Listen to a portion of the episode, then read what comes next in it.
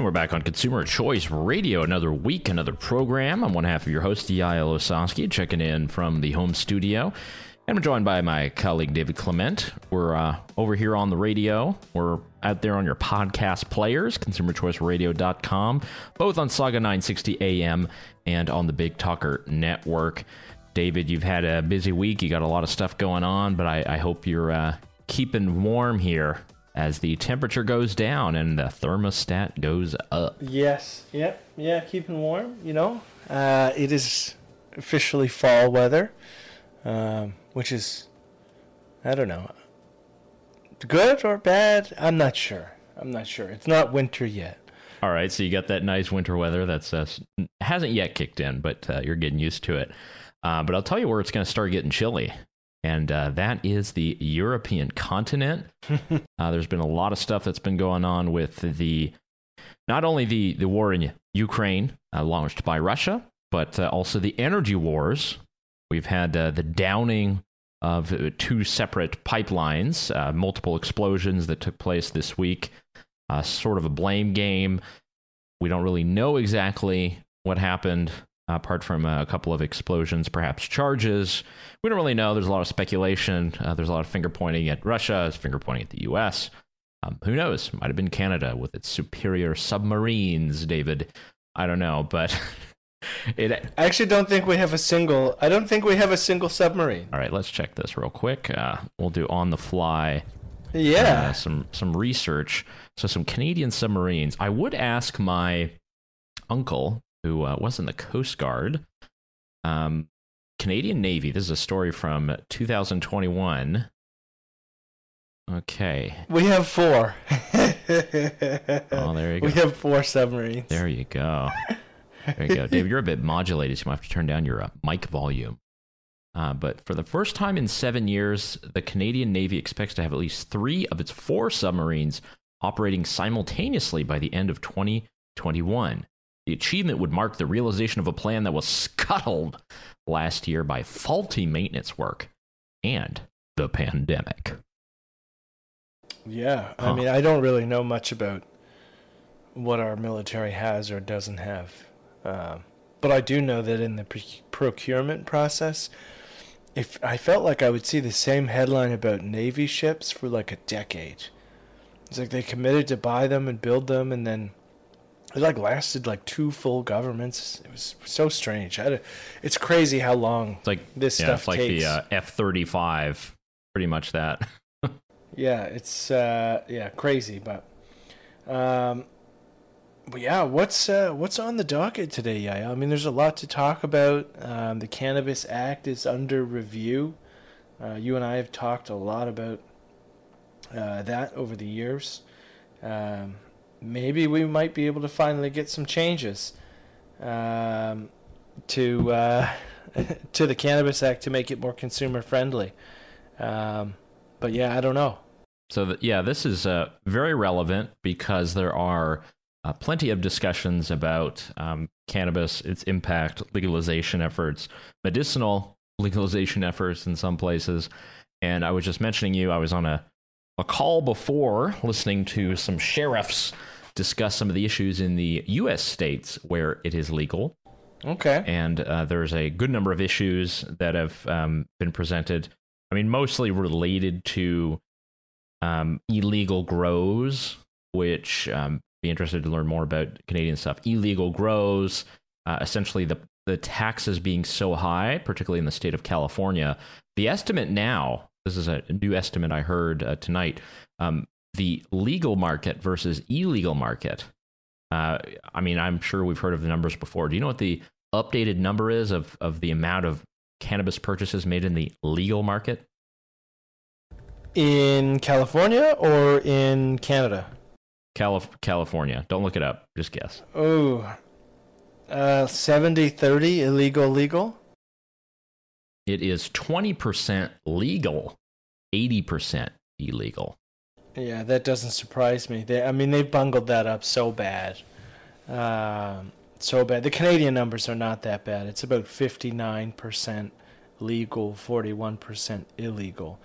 Um, there's always going to be some lingering illicit activity, but both of no, those figures are pretty depressing considering how long it's been. Um, it should be easier for the legal market to compete with the black market and crowd out, um, and crowd out the the illegal market, but it just hasn't happened. I mean, there's a lot of reasons why. Taxes are too high, the excise tax in particular. Um, the legal market can't really market and, and brand itself to adult consumers, and obviously it needs to be able to do that to get those folks who are buying it illegally. Um, there's questions about availability. We didn't launch edibles and ex- uh, edibles and beverages for a full year after legalization. There's just a whole slew of uh, of issues uh, that just never like. I, f- I felt like for a long time everyone knew they existed, but nobody wanted to get off their hands and do anything about it. Uh, so I'm hopeful that maybe this is going to be the start of some of those conversations. Um, our friend of the show, Nathaniel Erskine Smith, the Liberal MP for Beaches East York, uh, is on the committee reviewing this, and he is certainly one of the good ones. Uh, so that gives me some hope. That gives me some hope that we may have some changes, but uh, I don't know. I don't know. It really just does not sound like there's a lot of. Obviously, there's a lot of data. Um, there's some new data, old data, uh, things that are, you know, at least able to share that information. People are able to learn. There's really not any response to that from people who might be in charge. And I think that is the most concerning part of all of this is that all of these issues were very predictable. Um, in fact, David, there are many things under your byline um, that you've written about, I wrote about in Quebec that pretty much laid out exactly what could go wrong. And boy, did it. And there's so many improvements to make. It's a question again about. I mean, I heard this today listening to the, the House of Commons in uh, our dear uh, Canadian constitutional monarchy. And it's this scenario whereby there are these concoctions and this theatrical framework in playing, and you see it in the British as well. You see this this kind of theater where these issues are brought up, and it's you know they're they're trying to needle a politician or a minister for what they said on this particular thing, and it's you know there's never really a good examination of policy, and maybe no. Hey, can you just admit you're wrong and let's include new information and let's work for it to do it? It's you know, it's Mr. Speaker, blah, blah, you know, this kind of stuff. Well, yeah, and we see it on both sides. But the one that really grinds my gears these days is Mark Gerretsen, the MP for Kingston. He just keeps rambling on about Pierre Poilievre and Bitcoin. Putin is bad, like, dude, very, very, very bad, but he's still better yeah. than the guy who brings every conversation around to Bitcoin. Hey, that's Mark Gerretsen every time. He's like, "Oh, well, Pierre said this about Bitcoin and Bitcoin, the price of Bitcoin." It's like, dude, you know, you know what I think? Nobody. Can- my what? theory is that he had like a nephew who told him to buy, and he bought November at the absolute peak. top sixty nine thousand, and he is so peeved off. He's got no. Uh, he can't say that you know he is hurting and he's in the bear market, so he can just take all of his energy and point it right at PP. Pierre Poilievre, and uh, that that's sort of a way that he can he can he can have a little bit of that self hate uh, thrown somewhere else. yeah, it's just so strange. It's so strange, and like I mean, the election is a long way away. No one's gonna care. Like zero well, people, people, are gonna care. People might care, and again, I I'm a bit of a fanboy here, but people might care if um you know things start to tick back up. Things aren't looking too good for uh, government currencies these days. I shared that. Uh, oh well, that's that's true. Where you have this yeah. diversion. You know, you have the euros, you have the the British pound, uh, which ain't doing yeah. too good at the moment. I mean, there's all kinds yeah, of stuff out there. It's we're in a macro recession that we've never seen before. Yeah, the you British know, pound just took an absolute beating, and it was so funny seeing people Americans tweet being like, "Oh, a little further to go, and then it's going to be called soccer." or it already is. Yeah. Well, with the with the British pound, I mean, that, there's a lot of trade that goes through London, a lot of financial trade as well. So it will impact a lot. And the Brits themselves have not been to, been doing too good. And I've I've got a bit of a bone to pick with this one because there's a lot of shade that's thrown at uh, everything that's happening with Liz Truss, who you know we like a lot of her policies from a consumer choice perspective. I think we've been on the record uh, when it comes to that. But she's been there like 18 days, guys. There's no way that you can maneuver a bureaucracy and have a whim policy change in that time. You can say it's about, you know, whatever the market thinks, sentiment, but everything that she's discussed, and I looked it up, you know, there's only been one law that has achieved royal assent since, since she's been there.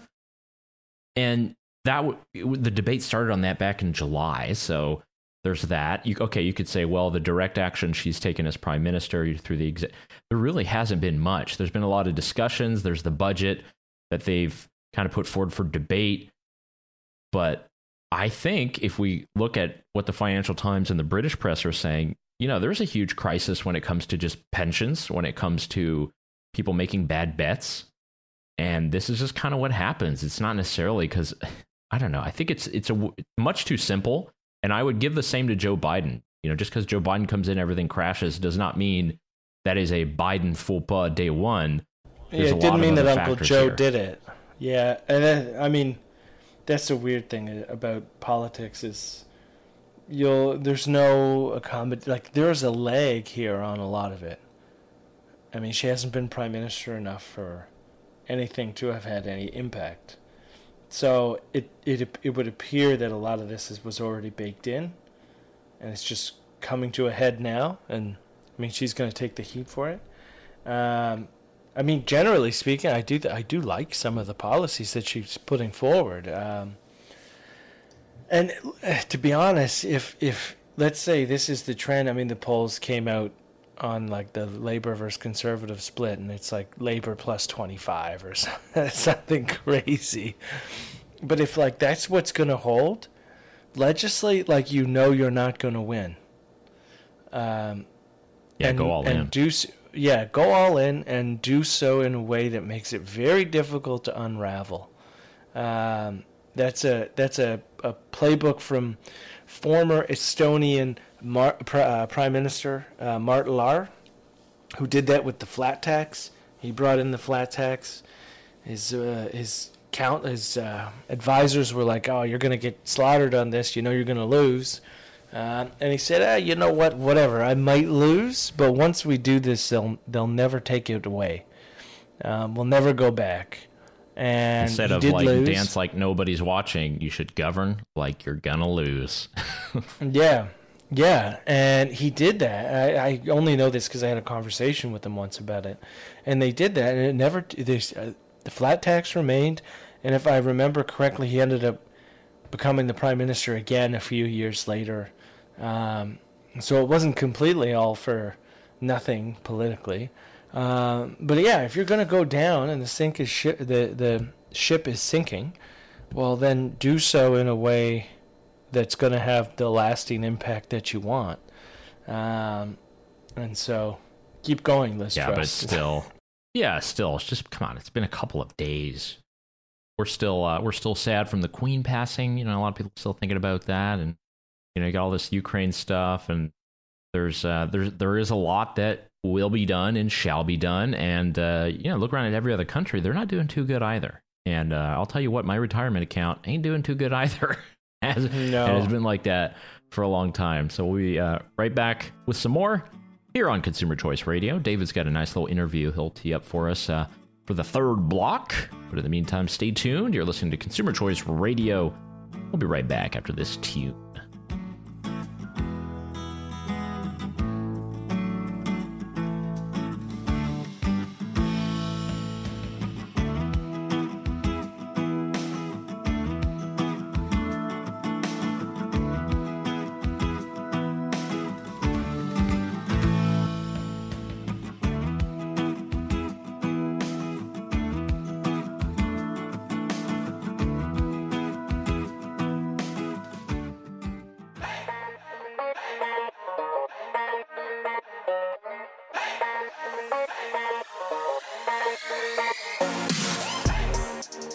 Welcome back to Consumer Choice Radio. Hit a lot of topics in our last segment.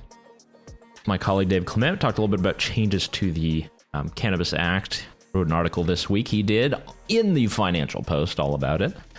Um, I know there's going to be. Um, is there going to be any additional hearings, David? Is there going to be some some testimony? What, what's the kind of timeline here? Because it'd be great to have a little bit of democracy Yeah. uh, thrust into this. I, th- I think it's still too early to know what the actual process is. Like, are they actually going to have a formal process where you can submit comments, where you can testify, where they invite experts? Uh, the Senate had done that before. I testified in front of the Canadian Senate on, to be honest, on a lot of these things. This was in 2019, I think, 2019 or 2018. Um, so yeah, I mean, I hope so. I hope that they bring people in and actually have those conversations rather than just keep the horse blinders on. It's a strange world out there. But yeah, we'll probably the, the horse blinders are going to stay, David. And I've got a perfect clip for you. Speaking of horse blinders, um, I'm not sure you're going to be ready for this one, though. The United States shares a very important relationship, which is an alliance with the Republic of North Korea. You like that? Uh, whoops. you probably had seen that making the rounds. Um, No, I, I did, yeah. Like just gaff central over there in the Biden administration. I mean, the only, it seems like the only person who's not like ripe for gaffes is Pete. oh, I Pete got a story Buttigieg. about that. Uh oh, am I wrong? Correct. All me. so the clip that was played is um, Vice President, United States Vice President Kamala Harris, who is visiting the uh, demilitarized zone between North and South Korea. And uh, while she's there with a big helicopter and aviators on, she uh, she says the United States shares a very important relationship, which is an alliance with the Republic of North Korea. that is in fact wrong. Um, it's South Korea, which they prefer to be called Korea, but that's fine. Um, so you mentioned Mayor Pete. So it's interesting. Mayor Pete, Pete Buttigieg, uh, former mayor of uh, was wasn't Cedar Rapids, Iowa. What was his town? Pete Uh, Buttigieg, oh, uh, Grand Bend, Grand Bend, Indiana. Oh my Uh, goodness, it South Bend, South Bend. South Bend. South so f- Grand Bend is in Ontario. Whoops. Oh, there you go. Uh, I so made my own little South Bend Kamala mayor- Yeah, a little bit. Um, and he was a, mayor and then ran for the Democratic nomination for president. Got pretty far. Um, I think he won the Iowa caucus. I believe he Um, did. He won a state, so that's pretty legit. Yeah, pretty legit for a small town mayor. And, you know, stayed in the campaign a good amount and then ended up being the Secretary of Transportation. Um, let me tell you something about uh, Mayor Pete. He's got some stands out there on the internet. He's got some fans who will not let go, who have hashtag Team Pete in their bio. And the second you put Mayor Pete in there, they're going to be all over you, which is the mistake that I made this week. What ha- what happened? So this was in reference to the Jones Act, which is the Merchant Marine Act of 1920 in the United States. This is the law that uh, forbids any foreign flagged shipped ship to uh, make any commerce between two U.S. ports. Uh, it was a, a sort of protectionist clause put in at the end of the First World War. Uh, today, it is supported hugely by the shipbuilders union people and the Democratic Party. And we had this devastating hurricane, not the one that, uh, not Hurricane Ian that's going through Florida and the Carolinas, uh, but one that hit Puerto Rico last week. Um, basically, you had this huge ship full of diesel fuel that was waiting off the shore, but I believe it had come, it might have been from Mexico or another country. And because it had another planned stop outside of the United States, they could not stop in Puerto Rico without a formal waiver of this law by the US government. Now, we put out press releases on it. You know, there's uh, we've talked to Colin Grabow of Cato Institute on this program, um, which we'll link to in the show notes, all about the Jones Act. Um, that was last year. Talked about how it does make make you poorer, makes all of us poor. And I had uh, just kind of put out some comments out there, be like, hey, look, you know, there there are people in the government who could flip the switch and issue the waiver or basically make it so it can't be enforced at all, and we could help the people of Puerto Rico. And I had mentioned Mayor Pete, Secretary of, of Transportation. He's got the sort of marine uh, department underneath his uh, in in his department. He's got it's kind of like the uh, uh, I think it's called the Maritime Examiner. So this person is supposed to make the formal recommendation to the Secretary of Homeland Defense, Homeland Security, whatever it's called, and that person, that secretary, Mayorkas, he is supposed to issue the official waiver after consulting with the president. So then I just put out there, hey, you know, Mayor Pete, you know, has in its power. He can talk to his people. We can get a formal recommendation, get that Jones waiver. Boy, did the people come after me. He does not have the power to do that. It's not Mayor Pete. Look at all these people lying about Mayor Pete. These Republicans. it was like a thread of 30 people jumping on, being like, oh, Mayor Pete is the best, and these Republicans keep lying. And uh, it went on and on and on. I eventually just deleted the tweet because I just had a bunch of undesirables in my feed. Nice. I mean, it sounds similar to when I tweet about Pierre Poilievre and Trudeau, and I get all the TrueAnon people going after me. Like, I'll, I'll make. It's not even like a, a partisan take or even like my own preference isn't even there. I'm just analyzing the fact that, well, the Trudeau liberals talk about all sorts of policies, whether they're important or not, is is irrelevant. They just don't have much resonance with voters. Meanwhile, Pierre is constantly talking about the cost of living. He's talking about inflation, how it impacts people. He's talking about housing, like kitchen table issues. And so I tweeted like, the liberals are going to have to shake things up if they want to compete with this because the, Pierre's message resonates, and I don't think what the liberals are selling does so much anymore. Um, and uh, very quickly, the tweet went. I don't know. I, I guess you could call it viral. It's like fifty thousand reach viral. I don't know. Jeez, David, is this just the show where you talk about how good you are? You've been doing it all show, bro. Mm, yeah, yeah, I'm just great. It's just yeah, I'm I'm just pumping my own tires for a whole episode. Um, and yeah, I mean it's nuts. These people are like the the MAGA crowd in the U.S. where Trudeau can't do anything wrong. Everything he does is right and for the right reasons. And it's like, guys, it's it's an unhealthy level of idol worship here. Like, it just gets uncomfortable. So it sounds like you're dealing with the same with uh, with Mayor Pete and the, Team uh, Pete the hashtag. yeah, the Pete bots. Yeah, Pete bots, uh, Mayor Pete bots, whatever you call them. Uh, there's a lot of people who who cling to that. Hey, it's cool. You know, we all have our identities. You know, whatever they might be, however fluid they might be. You guys are free to have your uh, identities. Um, but there's, uh, yeah. I mean, the hurricane stuff that's happening. Um, it's just crazy because you know this um, hurricane that did hit Puerto Rico is the same that did hit, hit Atlantic Canada, and now we do have this hurricane uh, that's gone through Florida, um, going to hit the Carolinas this week, about to strike South Carolina. Uh, so it's we're back in the hurricane news. Um, there was an article by Bjorn Lomborg, by the way, in Inside Sources about hurricanes and climate change. Because uh, we have heard a couple of uh, interviews that people have done on CNN and such, where they're they're asking the meteorologist about climate change and stuff, and there are a couple of them that I just had to say like, well, you can't specifically point to a hurricane and say it's caused. You know, there's a number of factors and might make things more likely. And uh, what's his name there? The uh, Don Lemon on uh, CNN it was just like, but but it's because of this, right? It's because of climate change, because of the crisis.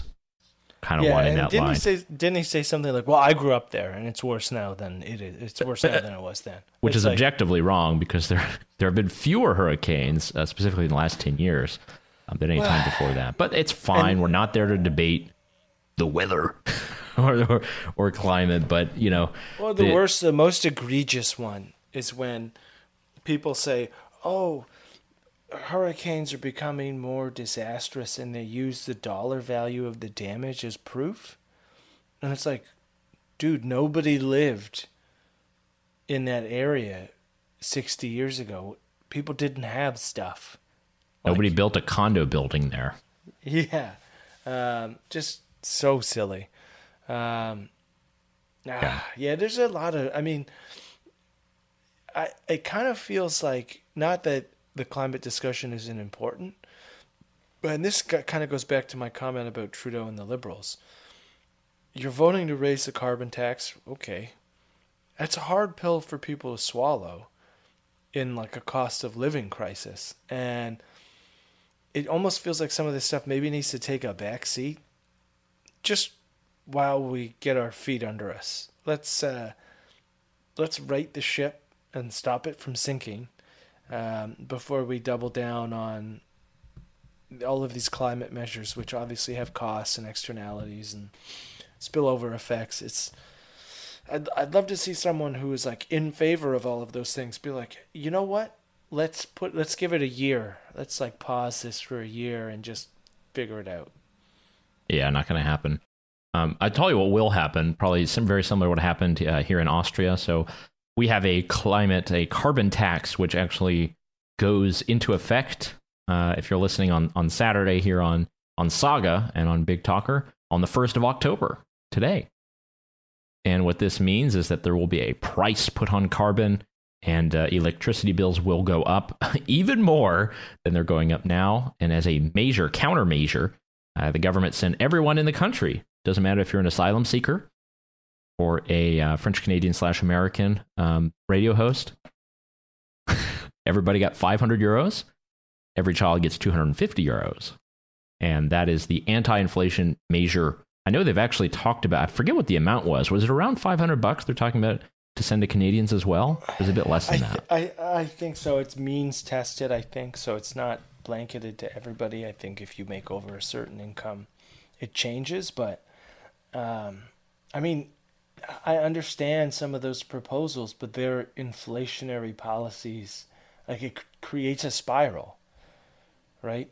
You you have yep. you you have limited supply of X or an increase in um, in in the supply of money and, and demand, and you're going to continue to fuel demand without touching supply of whatever we're talking about. Um, that's only going to make it worse. Uh, I mean, I'm sure it's appreciated it's make it a by lot citizens worse. to have to have some extra cash, but I mean, what are people like? I mean, it'd be interesting to see like where are people spending their 500 euros. Putin is bad, very, very, very bad, but he's still better than the guy who brings every conversation around to Bitcoin. I'll tell you where, David. They're buying Bitcoin. They're buying Bitcoin. Uh, it's definitely my friend group, but but yeah, you can you will see consumer prices go up even more. Um, the problem is is when you don't have, like you said, supply, also production. If we don't have equal production to match all those new dollars, all that new money, well, then everything just gets pushed up, and we're just going to make everything worse. And you know, this could lead to other crises. We see the pension crisis blowing up in the UK. I mean, Canada's pensions aren't looking too good. America's pensions aren't looking too good. I'm a bit afraid of the pension stuff, by the way, because every province has its own pension plan. Uh, or not every, yeah, it's every province, right? Or is Quebec special? Uh, no, Quebec is special. So okay, so Quebec is special. It'll blow up. It'll blow up. Yeah. Uh, California's pensions, uh, which are not just California state, but you have them in every county, um, all throughout the U.S. Yeah, the municipal like pension stuff, the public sector pensions. Yeah, these things are going to blow the up. public sector pensions. Well, I mean, and the reason why is they're defined benefit pensions. So yeah. how much you get when you retire is based on like years of service rather than what you contributed. So I think at one point the Detroit Police Service, their payroll including pensions was more for people who weren't working than it was for people who were. So completely unsustainable. They go bust. They can't meet their liabilities. The taxpayers bail them out, bail them out, and it's a disaster. Indeed, David. And uh, our interview next is with whom? It is with Professor Falou from the University of Montreal talking about alcohol.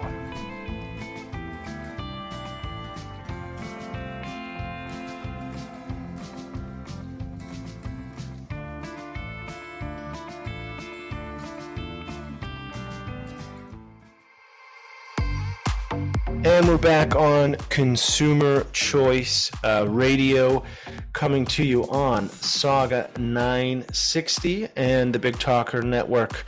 Uh, I'm very excited for our next guest.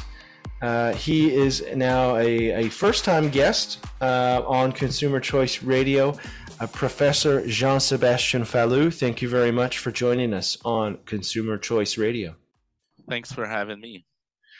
So, my colleague Yael and I have talked about the CCSA's report. Um, in brief summary for listeners who maybe aren't caught up, essentially the, the Center for Substance Use and Addiction released a new report on alcohol, and one of the big conclusions was if you drink more than two alcoholic beverages per week, you could be in trouble. Um, you're the expert, you're the professional in terms of this realm of, of analysis and academia. What is your take on the CCSA's report and its findings? Well, there's a lot of uh, different angles uh, to to to discuss.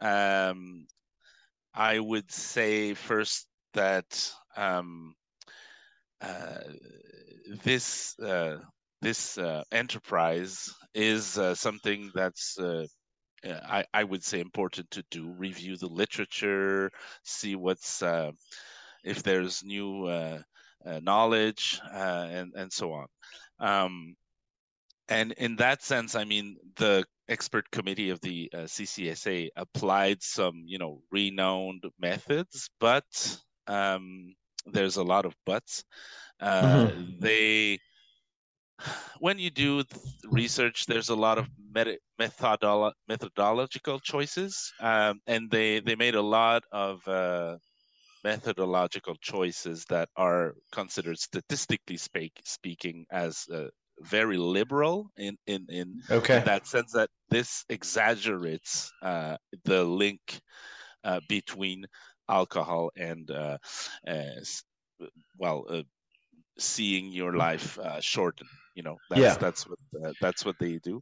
Uh, and and and first I, I want to remind us that this is these are associations you know? It, it's it's it i don't want to undermine all the literature scientific studies but of course. we you need to be cautious.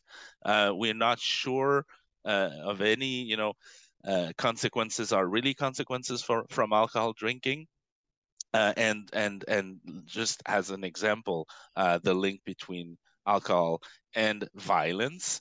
Uh, we know that link exists, mm-hmm. and, and, probably some is caused by alcohol. But we also know some people use alcohol in order to have the courage, you know, to uh, fight or uh, anything. So it's just correct. It's it's uh, basically the the the data is a little bit exaggerated.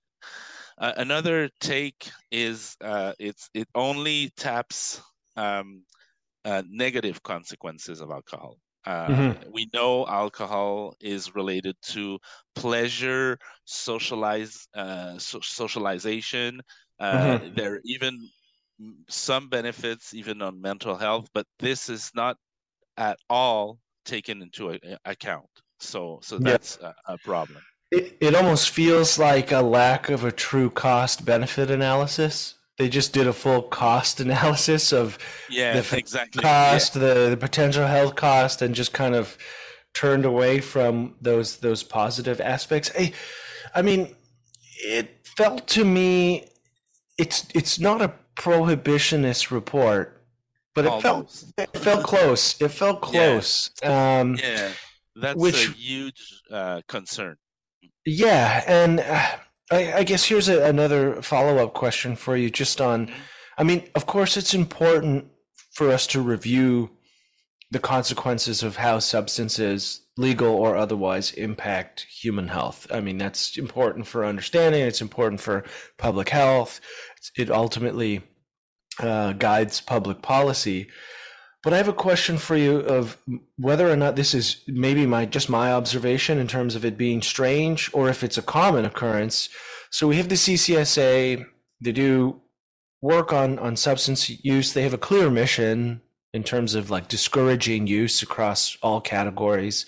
They're funded by the government and yet turning around and essentially lobbying or advising the government um, to act on on their suggestions. And uh, Dr. Sylvain Charlebois, who, who we've had on the show, he kind of described it as if you asked PETA, the People for Ethical Treatment of Animals, to give a report on beef consumption, well, we know what their conclusion would be. It would be stop eating yeah. it or eat so significantly less of it. Do you feel that there's some sort of strange relationship there where the government's spending money to essentially end up lobbying itself? Um, yes, uh, especially in a context where the government uh, advertises for alcohol. On the other hand, yes, uh, I mean, I mean, eh, there that's another uh, uh, aspect of it. It's it's it's not just you know alcohol harm is not just individual, and and there's there's social context, there's a culture, there's a, a, a, Canadian um, profile of use that that that you cannot change just by new recommendations. Uh, alcohol has functions people have motives to use anyway uh, but yeah of course um, I, I, would say that contrarily to the US, where this kind of enterprise was uh, very broad and there was a lot of room for people to uh, give their advice, experts uh, from across the world, this is weird that it's just the CCSA uh, doing this all alone without Health Canada being involved, uh, really. Mm-hmm. Um, and uh, have no really room for for advice. Uh, I mean, the the platform uh, is is almost like Twitter uh, in terms of pl- place for uh, comments, uh, and and and they they also all already ad- advertised everywhere for this. It's not really a consultation because it's mm-hmm. already so. Yeah, I, I and I know CCSA for a long time. I know they may, maybe don't realize themselves, but they're biased uh, toward, you know, uh, as I mentioned, negative uh, aspects mm-hmm. of, of uh, substances, and and and I think they don't. Uh, but you were you were mentioning it. I, I, mean, it's it's almost leaning toward abstinence. Mm-hmm. Um, but I mean, alcohol and risky behaviors are part of human life, and it's gonna stay like this way. And this yep. leaning towards uh, abstinence is on on on the one hand uh, com- completely against harm reduction um, approach we've had in Canada since decades. Yeah, and it's also very uh, stigmatizing for a large part uh, of the population that uses more than two drinks uh, per per week. Yeah, I mean, I've been chatting with some people and just kind of bringing it up casually, and the response I always get is laughter. Um, yeah, yeah, yeah. and, and that's exactly the first thought I had when public health officials are so disconnected and have some almost abstinence message in this case it's people just laugh and discredit the whole message and they just don't listen anymore. It's it's uh, yeah. Yeah it, it seems almost like it's so disconnected from reality that i would assume most consumers would just ignore it if it became the official exactly. advice of health canada. I mean i made a comment on twitter that it would be i mean pick a different issue in society let's say traffic fatalities right? That's a serious problem. You want to reduce them. A lot of people get seriously injured or die in cars. Um, but imagine if some government funded agency came back with a report saying, under no circumstances should the speed limit ever be beyond 40 kilometers an hour. Everyone would yeah. just say, well, that's ridiculous. Yeah. Obviously, we, we can't exactly. follow that. Um, exactly. And, and, and, and, and we had previous uh, uh, recommendations for you know 10 uh, 15 mm-hmm. per week and and and already youth uh, who, to whom i'm i'm teaching mm-hmm. we're already finding this a little bit ridicule so imagine 2 and 6 yeah yeah i mean it would yeah it just be cat i mean another um another example of where the warnings kind of become so grand and so large that they're ignored um, was something we've talked about in uh, California, I believe it's Prop 65. Basically, anything that touches a carcinogen has a cancer warning on it. And then that means like your lawnmower has a cancer warning and your cowboy boots have a cancer warning. And it kind of numbs the consumer from the real information because exactly if, if everything is dangerous and everything is is cast at us in that yeah. in that light well then we just ignore the warning altogether and just chart our own path rather exactly. than using it as kind of useful information um, in terms of do you feel like some of the response here um, from the public health side of things has been maybe conflating the increase in consumption during the pandemic to some longer term trend as if Canadians are all of a sudden drinking problematically more en masse because no, i know no okay. it's no it's not related to that it's really okay. uh, it's really etiological uh, studies um, but you're right. I mean, public health in this kind of uh, of thing is really patronizing people, uh, patronizing people instead of giving full information. Mm-hmm. It's not information; it's persuasion, and persuasion is is partial uh, information, and it's it's oriented, you know, and that's really a, a problem.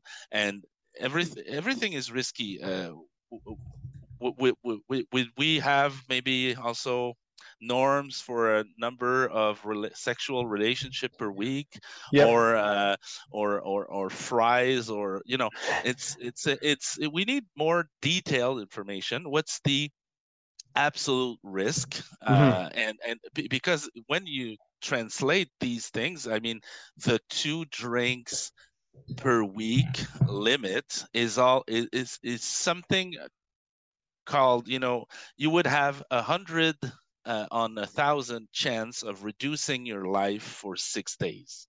Okay? Yeah. So, and and for six drinks, it would be a, a one chance out of a hundred. But these numbers are are, are conflated. But uh, uh, to lose like two months of your life, it, mm-hmm. it, that's that's we need more detailed information not for them to choose where to set the limit you know yeah uh, to give more detailed uh, information and i would also add we need uh, to take into account what we call the set, setting, and drug interaction. It's not the same for everybody. And yeah, there's no. Is, you know, across age, across many things, it's very different. So that was one of my critiques of the standard drink label: is that there's no standard person. I mean, you and I maybe have different experiences with alcohol. I may have just eaten a full meal. Maybe you got little sleep and haven't eaten yet. The way in which one beer impacts, yeah. each, like it the, varies the so standard, differently. The standard drink label could help one person within their own use, but it's yeah right across people. It's not it's not uh, the same at all. Mm. Yeah, and then of course we have the left hand right hand problem where one one level of the government is potentially telling you to significantly cut back, while the other yeah, is bom- bombarding me with with yeah. with Twitter ads that Bacardi is on sale at the LCBO, and exactly. it's like, well, do you do you well, want me to stop? or drink yeah. less, or do you want me to drink to more? Drink more. Yeah, I don't exactly. know. that was I. That's what I was saying earlier, and and and and and that they also tend to put the responsibility on the individual only uh, without you know without helping and even uh, uh, harming in the other side you know yeah. yeah it's uh, I, I think i think the concern here is what i mean there's there's in today's world there's very little inclination for taking guidelines like this and just leaving them as guidelines. yeah and I yeah. think that's the concern for a lot of people. It's like some sort of guidelines come up, and then in many policymakers' minds, it's like, oh, well, we ought to do something about it. We ought to act on yeah. it. How do we yeah. make these the rules, or how do we influence policy exactly. to get people to confine into this box? And then you get into this very paternalistic nanny state scenario where exactly. you're you're lecturing adults about decisions that don't harm anybody else. Um, yeah, and and then I think it's still up for debate whether or not it's harming them in any serious yeah. way, depending on how much they're drinking. So. Uh, Professor, yeah. it's been a, a, pleasure to have you on Consumer Choice Radio. Uh, we'll certainly have you back on the program to talk all things uh, harm reduction uh, moving forward. thank you very much. It was very uh, pleasant.